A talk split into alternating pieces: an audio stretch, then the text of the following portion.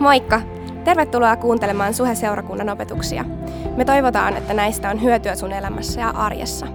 Muistathan, että sä oot myös aina tervetullut meidän sunnuntaitilaisuuksiin Kalliossa ja Tikkurilassa. Lisätietoa Suhesta ja Suhen sunnuntaista löydät osoitteesta double-u double-u double-u piste suhe piste net. Nauti opetuksesta! Arvatkaa monta vuotta. Joo. kolmekymmentäyhdeksän vuotta täynnä kokemusta. Tuntuu, että mä olisin elänyt kaksinkertaisen määrän vuosia, mutta se vaan johtuu, että mä teen kaiken tuplan nopeudella. Niin, niin, niin tota, alkaa uuvuttaa jo kolmenkymmenenyhdeksän vuoden iässä. Mut hei, eikö se ole mahtavaa olla tänään seurakunnassa Jumalan kasvojen edessä, katsoa mitä Jumala haluaa tänään tehdä meidän elämässä ja meidän elämän kautta. Ja, tota, mulla on ilo ja etuoikeus olla puhumassa teille tänään. Kiitos kauniista laulusta. Se vie mut tänään pitkälle. Ja, ja tota, viimeisen viiden, viime, vi, viiden viikon aikana, jos sä oot käynyt seurakunnassa, niin me ollaan vedetty sarjalla kaksituhattaseitsemäntoista. Eli me ollaan kerrottu sulle meidän seurakunnasta ummet ja lammet. Ja nyt ei mitään hätää, sä voit hengittää vapaasti. Se sarja loppui viime viikolla. Me ei enää vedetä sitä sarjaa. Nyt on ihan uudet. Nyt on semmoinen no plan. Plan Sunday, eli meillä ei ole suunnitelmaa tälle su- sunnuntaille. Mä olin tuossa penkissä ja mä mietin, ei vaan. Mistä me tullaan puhumaan. Näiden viime, vi- viimeisen viiden viikon aikana mä toivon, että sä muistaisit sen, että miksi Suhe on olemassa. Ehkä sulla on jäänyt se mieleen, me ollaan sanottu se moneen kertaan. Me halutaan olla lähellä Jumalaa ja lähellä ihmistä, jotta jokainen oppisi tuntee Kristuksen. Se on se syy, miksi me ollaan maan päällä täällä seurakuntana, miksi me kokoonnutaan viikko viikon jälkeen yhteen. Se, mitä se tarkoittaa tänä sunnuntaina, se tarkoittaa sitä, että me halutaan olla lähellä jokaista ihmistä. Me, me, me halutaan toivottaa sut tervetulleeksi. Sillä ei ole väliä, mistä elämäntilanteessa sä tuut. Sillä ei ole väliä, mitä sä ajattelet. Sillä ei ole edes väliä, mihin sä uskot tai miten sä uskot. Mutta se, että sä oot täällä, niin sä oot tervetullut meidän joukkoon, sä oot tervetullut meidän perheeseen, sä oot tervetullut vierastaa tänään. Ja se, se on, mitä me halutaan kommunikoida sillä lähellä ihmistä. Siis me halutaan olla kaikenlaisia ihmisiä lähellä, niitä, ketkä ajattelee samalla tavalla ja niitä, ketkä ei ajattele samalla tavalla. Sillä kun Jeesus tuli maan päälle, niin mitä? Jeesus oli lähellä jokaista ihmistä. Mutta samaan aikaan, se, että me halutaan olla lähellä kaikkiin, niin me halutaan myös olla lähellä Jumalaa. Ja me otetaan Jeesuksen meille antama lähetyskäsky vakavasti seurakuntana, joka on menkää kaikkeen maailmaan ja tehkää kaikki kansat mun opetuslapsikseni. Me ymmärretään, että, että, että se on hyvä, että, että no, kaikki on tervetulleita, mutta samaan aikaan me, että Jeesuksen Kristuksen seuraajat, huom seuraajat, on kutsuttu seuraamaan Jeesusta ja tulemaan hänen kaltaisekseen, eikö? Eikö? Koko Raamatun opetuslapseuskonsepti puhuu siitä, että, että, että meidän pitäisi seurata Jeesusta kristittynä ja tulla hänen kaltaisekseen. Ja mä en tiedä susta, mutta mun nöyristä lähtökohdista katsottuna Jeesuksen kaltaiseksi tuleminen on ikään kuin, miten se sanoisi, aika kova haaste. Tiedätkö? Historiassa on elänyt jos minkälaista suurmiestä, mahtimiestä, kuningasta, hallitsijaa, kanhii, mitä tahansa näitä onkaan tyyppejä. Tiedätkö, musta tuntuu, että mä voisin olla paljon helpommin kenenkään muun tahansa kaltainen kuin Jeesuksen. Koska Jeesus on ainoa henkilö, joka on ollut täydellinen maan päällä. Tiedätkö, jotenkin tuntuu vaikealta ajatus, että mut, Marko, Korson poika, on kutsuttu olemaan Jeesuksen kaltainen tämä maan päällä. Mä en tiedä, resonoiko tämä teille kenellä. Onko jollekin, niin kuin, että ah, ihan piece of cake, mä hoidan tämän. Huomenna, done. Tiedätkö, minä, joka en pystynyt toteuttamaan mun äitini yksinkertaista toivetta, joka meni aika lailla näin. Voi Marko, kumpa sä olisit sun siskosi kaltainen. Yhtä kiltti ja rauhallinen. Jos sä tunnet mua, niin sä tiedät, että mä saatan joskus olla kiltti, mutta rauhallinen mä en ole koskaan. Ja tietysti mun pakko kertoa teille tarina. Yksi, yksi iltapäivä minä ja mun sisko oltiin kaksistaan meillä kotona. Mun isä ja äiti oli töissä. Ja kuten yleensä, me tapeltiin. Tai minä tappelin ja mun sisko koitti juosta karkuun. Ok, tämä oli se lähtökohta. Ja mä jahtasin syystä tai toisesta mun siskoa ympäri meidän kämppää taas. Ja mun sisko juoksi karkuun vessaan. Se meni siihen vessaan, se laittoi oven kiinni. Ja just kun se oli laittaa sitä lukonvipua päälle, mä tulin toiselle puolelle, tempasin siitä kahvasta, mä sain sen vähän auki. Mun sisko veti sitä ovea kiinni, mä vedin auki, kiinni, auki. Tiedätkö, tälleen me taisteltiin siinä, mä vedin kiinni ja auki, sisko vetää kiinni. Ja kunnes tapahtui odottamaton, tuli rauha. No ei todellakaan, vaan se ovi nousi saranoilta, se alkoi kaatua mun päälle, se koko ovi, se tuli mun pienen muurahaisen kokoisen pikkupojan kropan päälle. Ja siinä hetkessä meidän sotatila muuttui pelastusoperaatioksi. Tiedätkö, mun sisko veti sitä ovea, me saatiin se pystyyn ja mä työnsin sitä. Ja sen jälkeen me otettiin siitä ovesta kiinni ja me raahattiin se toiseen huoneeseen, että iskä ei huomaisi, että me puuttuu vessaovi. Mutta arvaa mitä? Arvaa huomasiko, kun se tuli kotiin. Missä meidän vessaovi on? Me siskon kanssa koitettiin myyä ajatusta siitä, että se on paljon siistimpää, että se on tuolla makuuhuoneessa, kun se on tässä näin. Avoimuutta. Vaikka mä oon myyjä, niin tota juttua mä en onnistunut myymään mun isälleni. Eli, eli mä en pystynyt toteuttamaan mun äitini vaatimatonta toivetta, olla enemmän mun siskoni kaltainen. Niin kuinka ihmeessä musta voisi ikinä koskaan mitenkään tulla Jeesuksen kaltainen. Come on! Mun sisko ei ole mikään pyhimys, mutta ihan ok. Se on, se, se on, niinku, se on niinku tavoiteltavissa, mutta Jeesus on ihan jotain muuta. Se on niinku ihan toisella tasolla. Mutta tähän meidät on kuitenkin kristittyinä, Jeesuksen seuraajina kutsuttu. Ja nyt mä, mä uskon, että jos sä oot täällä ja sä oot joskus huutanut Jumalan puoleen, että Jumala auta mua, Jumala muuta mua, Jumala auta mua tässä riippuvuudessa, Jumala auta mua näissä kielteisissä ajatuksissa, jotka vetää mua alaspäin. Jumala auta mua tässä anteeksi antamattomuudessa, tässä katkeruudessa, tässä jatkuvassa juoruudessa, mikä tahansa se on, mikä on, mikä on se iilimato sussa, joka ei vaan lähde pois, se tapa, se tottumus, se riippuvuus, jota vastaan sä oot taistellut niin paljon, että sä et usko enää, että mitään voi muuttuakaan sun elämässä. Mä uskon, että Jumala haluaa tänään rohkaista sua ja tuoda uutta toivoa sun elämään. Tämän Raamatun paikan kautta, mikä me tullaan nyt lukea, se on Matteuksen evankeliumi, neljäs luku ja jae kahdeksantoista. Matteuksen evankeliumi neljä ja luku jae kahdeksantoista. Kuinka monella teillä on joskus käynyt niin, että luette Raamattua, että tuutte johonkin kohtaan ja te vaan jäätte niin kuin rapsuttaa teidän päätä. Mitä ihmettä tässä just äsken tapahtui? Come on! Mit, mit, mitä ihmettä tämä on? Tiedätkö, tämä Matteuksen evankeliumin neljäs luku, jae kahdeksantoista kaksikymmentäkaksi, on se ollut semmoinen Raamatun paikka, mikä on vaivannut mua vuosia, ehkä jopa muutaman vuosikymmenen.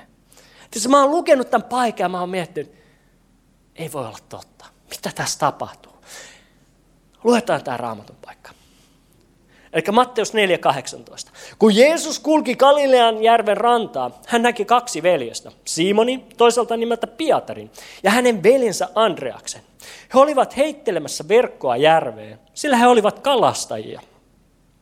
Jeesus sanoi heille, lähtekää minun mukaani, minä teen teistä ihmisten kalastajia. He jättivät heti, huom, heti verkkonsa ja lähtivät seuraamaan Jeesusta. Sieltä jonkin matkaa kuljettua Jeesus näki toiset kaksi veljestä, Jaakobin ja hänen veljensä Johanneksen, Sepedeuksen pojat. He olivat veneessä isänsä Sepedeuksen kanssa verkkojaan selvittelemässä. Jeesus kutsuu heidätkin. He jättivät heti, taas heti, veneen ja isänsä, reilu peli, ja lähtivät seuraamaan Jeesusta. Oletko koskaan lukenut tätä kyseistä Raamatun paikkaa ja miettinyt, että, että kuinka lumoavat ne Jeesuksen silmät onkaan täytynyt olla? Kuinka syvän, kauniin, puolensa vetävän siniset? Että se vaan katsoo jengiä ja sanoo, tule. Sä oot silleen, niin kuin, sä jätät heti kaikkea. Sä lähdet vaan seuraa. Yhtäkään kysymystä ei kysytä tässä Raamatun paikassa. Jengi vaan lähtee seuraamaan. Mä oon vaan tavannut elämässäni aika vakuuttavia heboja, mutta ei yksikään ole saanut mua vaan tiputtaa kaikkea, mitä mulla on, ja lähteä seuraamaan saman tien. Eli mä oon miettinyt, mitä tässä Raamatun paikassa tapahtuu. Ja mä oon opiskellut, mä oon tutkinut sitä, että mikä, mikä selittää tämän, mitä tässä tapahtuu. Ja nyt, nyt mä haluan jakaa teille jotain, mitä mä oon löytänyt liittyen tähän. Ja se tulee viemään meidät Jeesuksen ajan Israeliin ja sen ajan koulutusjärjestelmään. Eli me tullaan tekemään tämmöinen pieni kulttuurihistoriallinen matka. Ja kun teillä on oppana korsolainen lähetyssaarnaaja, niin mikä voisi mennä vikaan? Oletteko te valmiita? Mennään ajassa vähän aikaa, tai pikkusen pari tuhatta vuotta taaksepäin ja katsotaan, mitä tässä paikassa tapahtuu. Jeesuksen ajan Israelissa lapset aloitti opiskelun viisivuotiaana, viiden vuoden iässä. Ja koulu sijaitsi paikallisessa synagogassa ja opettajana toimi rabbi. Ja tämän ala-asteen, sanotaan ala-asteen nimi oli Bet-Sefer. Ja se kesti, kunnes sä täytit kymmenen vuotta. Lapset aloitti opiskelun opettelemalla Tooran ulkoa. Joten kymmenen vuoden iässä suurin osa lapsista osasi kaikki viisi Mooseksen kirjaa ulkomuistista. Tiedätkö, tämä kirjoitusten mieleenpainaminen oli tarpeen, sillä tuohon aikaan yksi kyläyhteisö omisti yhden raamatun, jota säilytettiin synagogassa, jota rabbi luki kerran viikossa kyläläisille. Ja nyt lasten ensin, ja nämä rabit, jotka opetti Tooraa, eli nämä rabit, ketkä opetti tätä Tooraa, niin ne oli koko yhteisön arvostetuimpia jäseniä. Ne oli parhaista parhaimpia. Ne oli viisaita miehiä, jotka tunsi nämä kirjoitukset läpikotaisin. Ja kenestä tahansa ei voinut tulla rabbia. Eli nämä oli ne, ketkä opetti sitä Tooraa, opetti Raamattua ja kirjoituksia.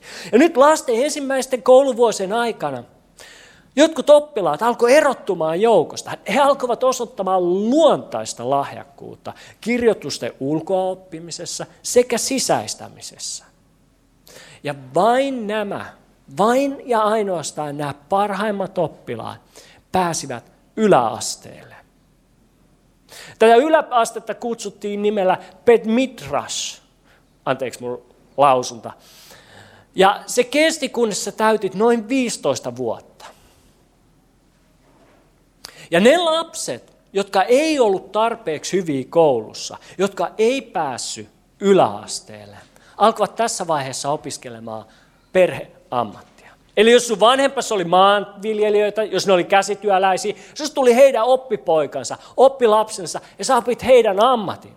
Kun samaan aikaan nämä parhaat, parhaat oppilaat jatkuvat opiskeluaan täällä Beit Midrashissa. Kielimiehiä. Ja nämä oppilaat, he jatko, oppivat loputkin hebrealaiset tekstit ulkoa, tai ainakin pääkohdat näistä teksteistä ulkoa. Ja nyt viidentoista vuoden iässä monet heistä osas suurimman osan Raamattua ulkoa. Ensimmäisestä Mooseksen kirjasta Malakian kirjaa asti. kolmekymmentäyhdeksän kirjaa, enemmän tai vähemmän, täällä. Kuinka moni teistä osaa edes nykyisen Raamatun kuusikymmentäkuusi kirjaa osaa nimetä? Nämä osas, suurimman osa siitä sisällöstä ulkoa. Kovia tyyppejä. Ja nyt kun tämä Beit Midrash loppui, niin suuri osa lapsista, eli kun yläaste loppui, niin suurin osa lapsista lopetti koulunkäynnin ja he alkoi opettelemaan perheammattia. Ja vaan ja ainoastaan parhaista parhaimmat oppilaat jatko vielä opiskelua. Ne hyvin harvat, jotka vielä jatko koulussa, hakivat nyt jonkun tunnetun rabin opetuslapseksi. Ja tätä koulutuksen vaihetta kutsuttiin Pet-Talmud nimellä. Eli siinä oppilas meni jonkun tunnetun rabin luokse, esittäytyi hänelle ja sanoi, mä haluaisin tulla sun opetuslapseksi. Ja nyt sun täytyy ymmärtää, että juutalaisessa kulttuurissa opetuslapsena olemisen tavoitteena ei ollut oppia tietämään ainoastaan sitä, mitä rabbi tiesi, vaan tavoitteena oli tulla rabin kaltaiseksi. Tavoitteena oli, että sä opit, että susta tuli sun opettajasi kaltainen. Sä aloit ajattelemaan samalla tavalla, että sä aloit elämään sun elämää samalla tavalla. Eli nyt kun oppilas tuli rabin luokse ja sanoi, mä haluan seurata sua, niin tämä rabbi halusi varmistaa joitain asioita. Kuten, voisiko tämä oppilas tehdä, mitä mä teen? Voisiko tämä oppilas tulla mun kaltaisekseni? Onko tästä lapsesta siihen? Ja varmistaakseen tämän, rabbi esitti oppilaalle kysymyksiä. Kysymyksiä Toorasta, kysymyksiä traditiosta, kysymyksiä toisista opettajista, kysymyksiä laista, kysymyksiä profeetoista, kysymyksiä sanoista, tulkinnoista, fraaseista ja jakeista. Rabbi hiosti tätä oppilasta kysymyksillä, koska hän halusi tietää sataprosenttisen varmasti, että oliko tällä oppilaalla edellytyksiä seurata häntä. Oliko tällä oppilaalla edellytyksiä tulla hänen kaltaiseksi? Sillä rabilla ei olisi aikaa kouluttaa, kouluttaa oppilasta, joka ei lopulta pystyisikään samaan kuin hän. Ja jos rabbi päätti, että tämä oppilas ei pystynyt seuraamaan häntä, hän lähetti oppilaan kotiin opiskelemaan perheammattiin. Mutta jos rabbi uskoi, että tällä oppilaalla oli, mitä hänen seuraamiseensa tarvittiin, hän sanoi oppilaalle, tule ja seuraa minua. Kuulostaako tutulta?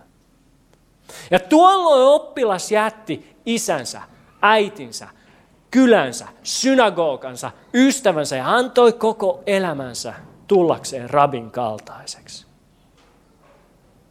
Ja nyt noin kolmenkymmenen vuoden iässä, kun rabbi aloitti julkisen opettamisen ja opetuslapsien kouluttamisen, me löydetään Jeesus kulkee Galilean järven rantaa pitkin. Ja nyt luetaan uudestaan täältä jakeesta kahdeksantoista. Kun Jeesus kulki Galilean järven rantaa, hän näki kaksi veljestä, Simonin, toiselta nimeltä Pietarin, ja hänen veljensä Andreaksen.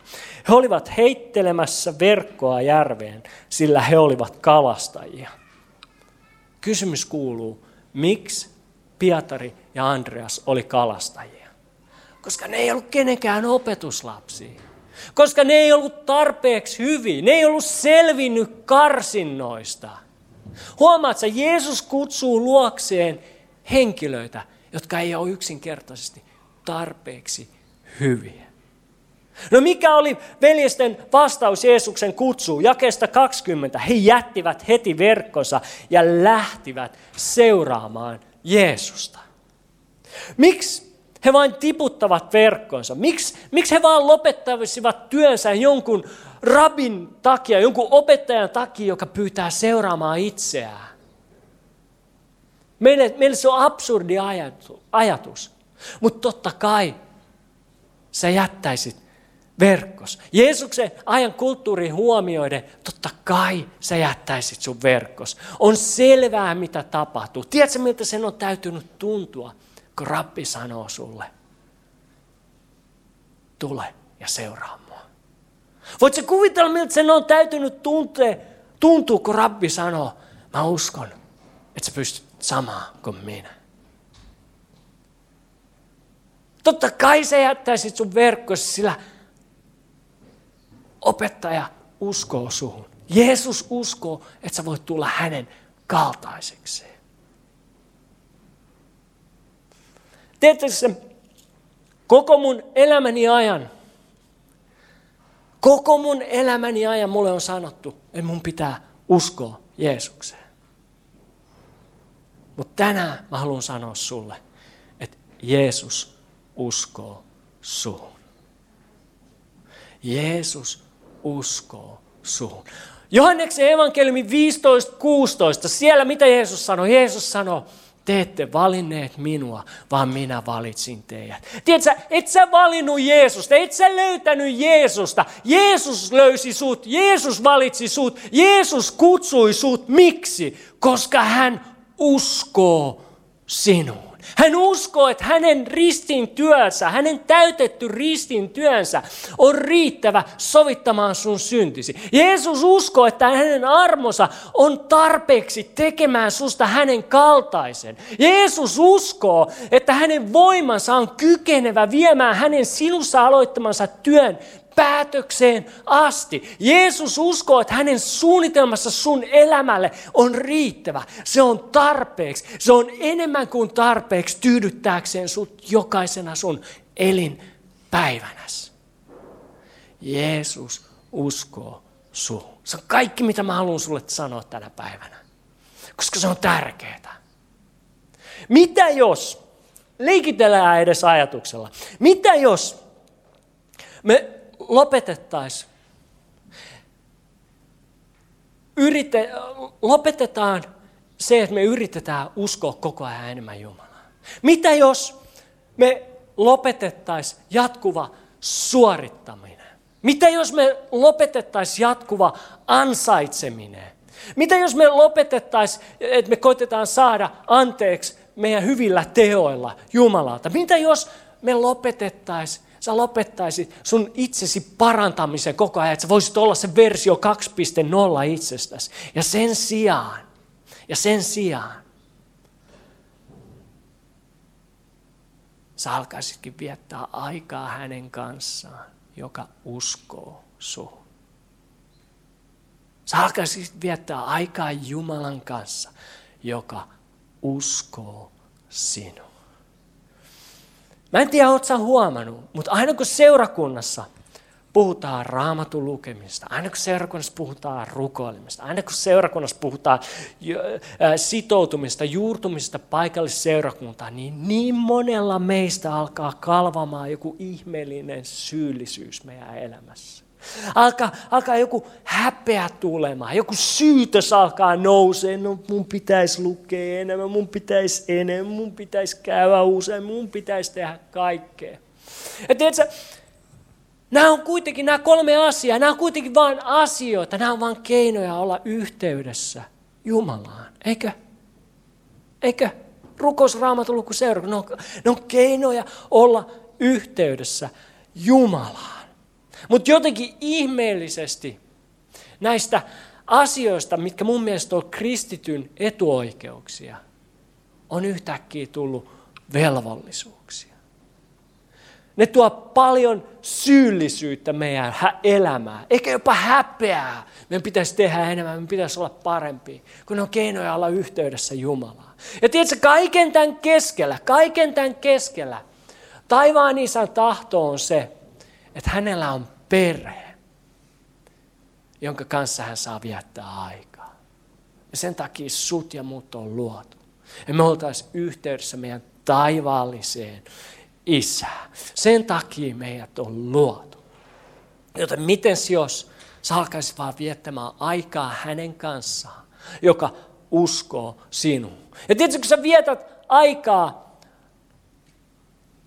Raamattua lukemalla, kun sä vietät aikaa rukouksessa, kun sä, kun sä vietät aikaa, oot osana paikallisseurakuntaa, niin, niin Jumala, kaikki valtias, kaiken luoja Jumala, ikään kuin jatkaa luomistyötään sun elämässä. Kun sä otat sen Raamatun, joka on sun kädessä, sen Jumalan hengen, joka on sun sydämessä, seurakunnan, joka on sun perheesi, niin Jumala käyttää niitä muuttaakseen sua Jeesuksen kaltaiseksi. Koko Jeesuksen ajan opetuslapseusjärjestelmä perustui siihen, että rabbi uskoo oppilaaseen. Jeesus uskoo sinuun. Joten mites jos sä käyttäisit Jumalan kanssa aikaa enemmän? Kristillisyydessä ei ole kyse siitä, mitä sä voit oppia. Kristillisyydessä ei ole kyse siitä, minkälaiseksi ihmiseksi sä voit tulla. Vaan kristillisyydessä on yksinkertaisesti kyse siitä, että sinulla ja minulla, vajavaisilla ihmisillä, voi olla yhteys, läheinen suhde Jumalan kanssa.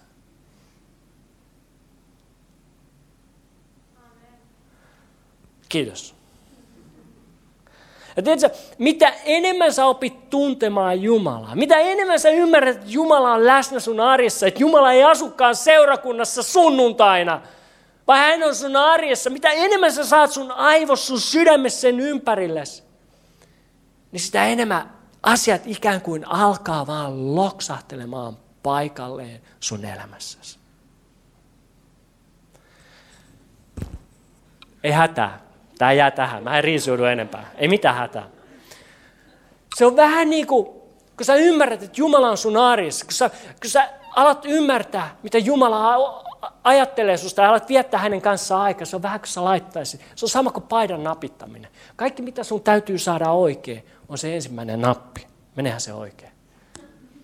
Tiedätkö, kun sä ymmärrät sen, että Jumala on tehnyt kaiken sun puolesta. Kyse ei ole suorittamista, kyse ei ole teoista, vaan siitä, että sä vietät enemmän aikaa sun luojas kanssa, sun pelastajan, sun vapauttajan, sun parantajan kanssa.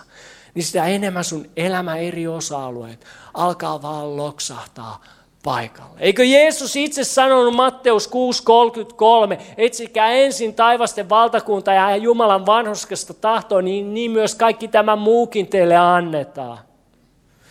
Joten jos me laitetaan Jumala ensin, jos me aletaan viettää Jumalan kanssa aikaa, jos me ymmärretään, että ei ole mitään saavutettavaa, niin tietysti meidän elämä alkaa menee paikalleen. Tietysti meidän, meidän ongelma, meidän ihmisten ongelma ei ole synti.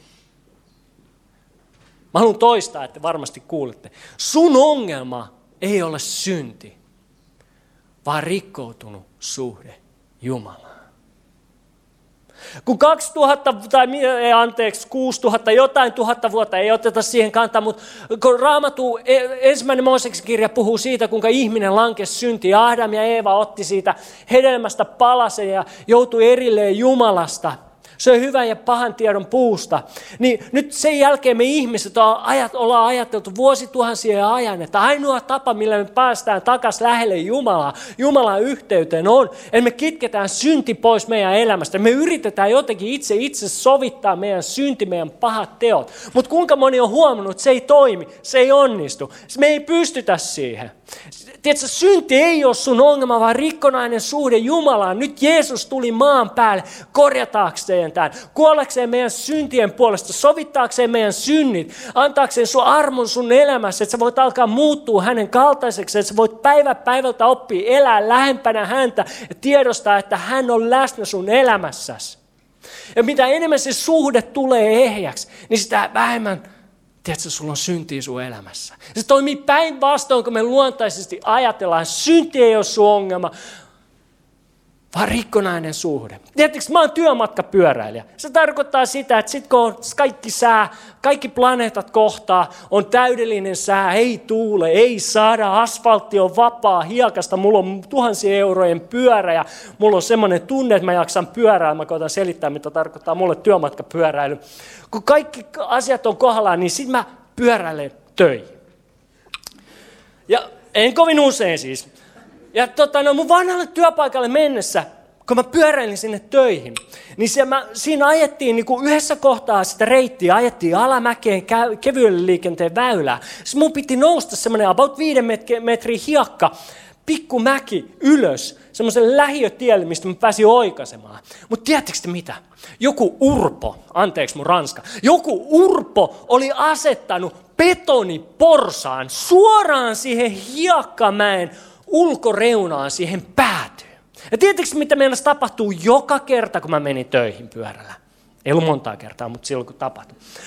Mä meinasin törmätä siihen vammaseen betoniporsaaseen. Joka ainoa kerta, tiedätkö, mä tiesin jo himasta lähtiessä, se betoniporsas tulee olemaan siellä. Ja siitä huolimatta meinasin törmätä siihen porsaaseen. Meni kuukausia. Ja yhtenä aamuna, kun mä lähestyin sitä mun painajaispaikkaa, mulle tuli ajatus mieleen, että mitäs jos sen sijaan, sen sijaan mä katson siihen betoniporsaaseen, johon mä en halua törmätä. Että sen sijaan mä katsoisinkin siihen polkuun, jolla mä haluan pysyä. voisiko hommat mennä toisella tavalla. Mä lähestyin tämän ajatuksen kanssa sitä samaa betoniporsasta. Ja mä pidin mun katseeni tiessä, mä pidin mun katseeni siinä polussa ja menin sukkana ohi sen betoniporsaan. Ja siinä aamuna mä tajusin jotain. Et sen sijaan, että me keskitytään siihen, mitä meissä on vikana, siihen syntiin, mitä meidän elämässä on, siihen kahleisiin, mitä meidän elämässä on, niihin vaikeuksiin, mitä meidän elämässä on, niihin vajavaisuuksiin, mitä meidän elämässä on. Mites jos me keskityttäisiin sen sijaan Jeesukseen, Kristukseen, joka on luvannut olla kaikki päivät sun elämässäsi läsnä aina maailman loppuun asti. Ja me keskityttäisiin ratkaisuun, me keskityttäisiin syntien sovittajaan, syntien ristille kantajaan, synnistä vapauttajaan. Sen sijaan me keskitytään niihin meidän ongelmiin, siihen mikä on meissä väärää. Keskitytään siihen hyvään, siihen mikä on oikein meidän elämässä. Sen sijaan me keskitytään siihen mikä on väärää, se mikä on vaikeaa, se mikä aina epäonnistuu. Ja tiedätkö mitä mä lupaan? Sun elämässä alkaa tapahtua ihania asioita. Sä alat vähän kuin itsestään muuttumaan Jeesuksen kaltaiseksi. Tiedätkö, sä alat vaan tajua, että elämä on niin paljon helpompaa, kun mä katson siihen, miksi mä haluan tulla, enkä siihen, mitä mä en halua olla. Vapaus syyllisyydestä, vapaus häpeästä, vapaus kaikesta. Se on vaan niin kaunista. Muista se, että sä voit seurata Jeesusta. Se, että sä voit muuttua Jeesuksen kaltaiseksi, ei perustu siihen, kuka sä olet. Tai mitä sä voit tehdä, vaan se perustuu siihen, kenet sä tunnet. Se perustuu siihen, että sä tunnet Jeesuksen Kristuksen, joka uskoo sinua, joka on tehnyt täydellisesti kaikki sun puolesta, joka on luvannut viedä aloittamansa työn päätökseen asti, joka on sanonut, että hänelle ei ole mikään mahdotonta. Se perustuu tähän Jumalaan. Jeesus uskoo suhun. Joten vietä aikaa hänen kanssaan. Opettele tuntee, mitä hän ajattelee susta. Minkälaisena hän näkee sun. Ja nyt ennen kuin me noustaan rukoilemaan, mä haluan sanoa vielä yhden asian. Opetuslapsena, opetuslapseuteen kuuluu, että sä alat uskoa toisiin ihmisiin, niin kuin suhun on uskottu. Se kuuluu opetuslapseuteen. Luet sen Raamatussa, luet sen mistä tahansa. Opetuslapseuteen kuuluu, että sä alat uskomaan toisiin ihmisiin, niin kuin suhun on uskottu. Opetuslapseuteen kuuluu, että sä alat rakastamaan, niin kuin sua on rakastettu. Että sä alat hyväksymään toiset ihmiset, niin kuin sut on hyväksytty. Että sä alat auttamaan, niin kuin sua on autettu. Että sä alat palvelemaan, niin kuin sua on palveltu. Että sä alat kutsumaan ihmisiä läsnä sun elämään, seurakuntaan, niin kuin sut on kutsuttu. Se on meidän etuoikeus. Tiedätkö, se mitä tapahtuu sun ja Jeesuksen välillä ei voi jäädä teidän kahdenkeskiseksi asiaksi. Se mitä tapahtuu sunnuntaina seurakunnassa ei voi jäädä näiden seinien sisälle, vaan se on tarkoitettu sun arkeas varten ja niitä ihmisiä varten, jotka on siellä arjessa. Se on mitä opetuslapsena oleminen tarkoittaa. Että se suhun on uskottu ja nyt on sun vuoro uskoa toisiin. Sut on kutsuttu, nyt on sun vuoro kutsua toisiin. Sua on rakastettu, nyt on sun vuoro rakastaa toisiin. Seurakunta noustaa ylös. Rukoillaan. Painetaan meidät päät rukoukseen, suljetaan meidän silmät. Ehkä sä oot täällä ja sä oot sanonut niitä sanoja, että mä en pysty koskaan muuttumaan tässä. Mä en tule koskaan vapautumaan tästä asiasta. Edes Jumala ei voi mua auttaa, eikä ole auttanut tähän päivään saakka. Et mikä tahansa on se riippuvuus, on se, on se asenne, on se anteeksiantamattomuus, on se katkeruus, on se mikä tahansa, mikä tuntuu lähes mahdottomalta päästää irti sun elämässä. Niin siitä on tullut jatkuva syyllisyyden lähde sun elämässä. Siitä on tullut jatkuva häpeän lähde sun elämässä. Mä, mä uskomalla uskon, että Pyhä Henki haluaa tänään koskettaa sitä kohtaa sun elämässä. Pyhä Henki haluaa rohkaista sua just siinä. Pyhä Henki haluaa vapauttaa sut just siitä asiasta. Auttamalla kääntää sun katsesi pois siitä ongelmasta Jeesukseen. Jos sä oot täällä tänään ja sä sanot, toi on mun elämä, mulla on kamppailu, mulla on taistelu, niin nosta sun kätes ylös, se on kädennosto Jumalalle, se on tunnus Jumalalle, että sä tarvit Jumalan apua, joo, Jumala näkee teidän kädet tänään. Se on sun huutos Jumalan puolelle, että Jumala, Jumala auta mua. Ja tiedätkö mitä, mä haluan muistuttaa sua, että silloin kun sä oot, silloin kun sä oot likaisimmillaan, silloin kun sä tulet vaikka ulkoa tai lenkillä, sä haiset hialle, sä oot hieleen ja sä oot kurainen, niin mitä sä teet? Sä menet tietenkin suihkuun. Tiedätkö, samalla tavalla kun me ollaan langettu, me ollaan tehty jotain väärin, niin mitä me tehdään? Ei me juosta Jumalan luota pois, vaan me juostaan suoraan Jumalan luokse. Me mennään sinne armon suihkuun, me mennään sinne ristin juureen, josta me saadaan anteeksi, jossa me saadaan anteeksi, jossa me saadaan armo, missä me saadaan apu. Jeesuksen nimessä mä haluan rukoilla jokaisen veljen ja sisaren puolesta, joka nosti kätensä. Mä haluan vaan puhua toivoa siihen taisteluun. Ja ensinnäkin kaikkea mä haluan julistaa Jeesuksen nimessä, murtukoon kaikki häpeä, poistukoon syyllisyys, sillä sillä ei ole mitään osaa eikä sijaa kristityn Jumalan lapsen elämässä. Väistyköön ne Jeesuksen nimessä. Mä haluan puhua elämää. Mä haluan puhua ratkaisukeskeisyyttä. Mä pyydän Jumalaa, että sä autat jokaista näkemään Jeesus sut suurempana heidän arjessaan. Sinut ratkaisuna siitä, kuinka sä oot täydellisesti täyttänyt kaiken meidän puolesta ristillä. Auta meitä ole ratkaisukeskeisiä kristittyjä, ei, ei kriisikeskeisiä kristittyjä, ei ongelmakeskeisiä kristittyjä, vaan auta meitä keskittymään meidän omassa elämässämme ja meidän arjessamme aina sinuun, joka on ratkaisu, sinä, joka on vastaus, sinä, joka on apu, Jeesuksen nimessä. Sitten kun meillä on vielä päät painettuja ja silmät suljettuna,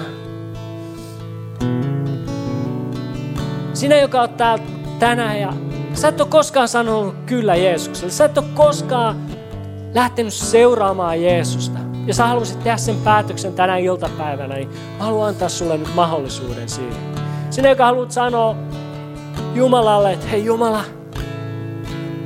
mä haluan antaa sulle mahdollisuuden mun elämässäni. Niin nosta sun kätes nyt ylös. Sinä, joka vaan sanot, että Jeesus, mä haluan lähteä seuraamaan sua. Eh, tai ehkä sä oot täällä. Sä oot joskus alkanut seuraamaan, mutta sä et tiedä, että oot sä enää. Niin nosta myös sinä sun kätesi. Joo, Jumala näkee sun käden. Sitten kun sä oot nostanut sun käden, niin sä voit laskea sen alas. Vielä muita. Tiedätkö, mä en lupaa, että sun elämässä tulee muuttumaan, kun sä nostat käden ja kun sä otat vastaan Jeesukseen sun elämässä. Että et, et sun niinku jatkuva sade muuttuu jatkuvaksi auringonpaisteeksi. Et sulla ei ole enää mitään ongelmia, sulla ei ole enää mitään taistelua tai haisteita sun elämässäsi. Sitä mä en lupaa, mutta mä lupaan sen, että tapahtupa mitä sun elämässä tahansa, niin sä et ole yksin niistä taisteluissa. Tapahtupa mitä tahansa sun elämässä, sun ei enää tarvitse pärjätä yksin, sillä Jeesus on luvannut olla sun elämässäsi. Onko vielä joku muu, joka haluaa antaa elämänsä Jeesukselle tänä iltapäivänä?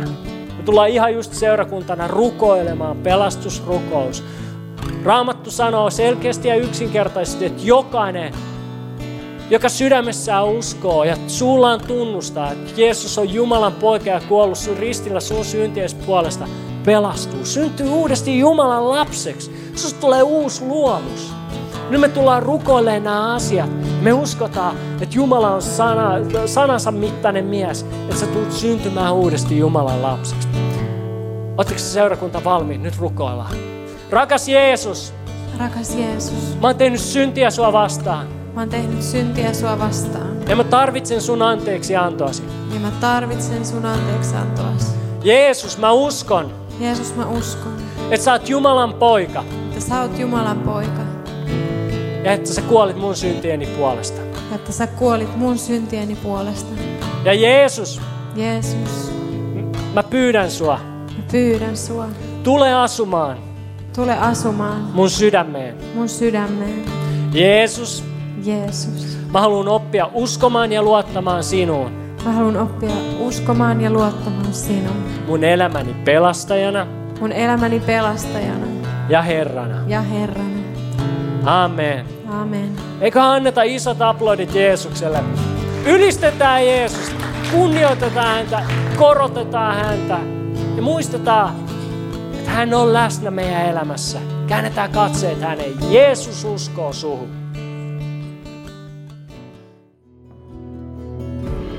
Kiitos, että kuuntelit. Ota rohkeasti yhteyttä, jos haluat tietää lisää Suhesta. Sä löydät meidät Facebookista, Instagramista ja Twitteristä nimellä Suhe-seurakunta. Jos sä haluat olla mukana tukemassa tätä työtä taloudellisesti, siihen löydät ohjeet kotisivuiltamme osoitteesta double-u double-u double-u piste suhe piste net. Nyt mä toivotan sulle siunattua viikon jatkoa.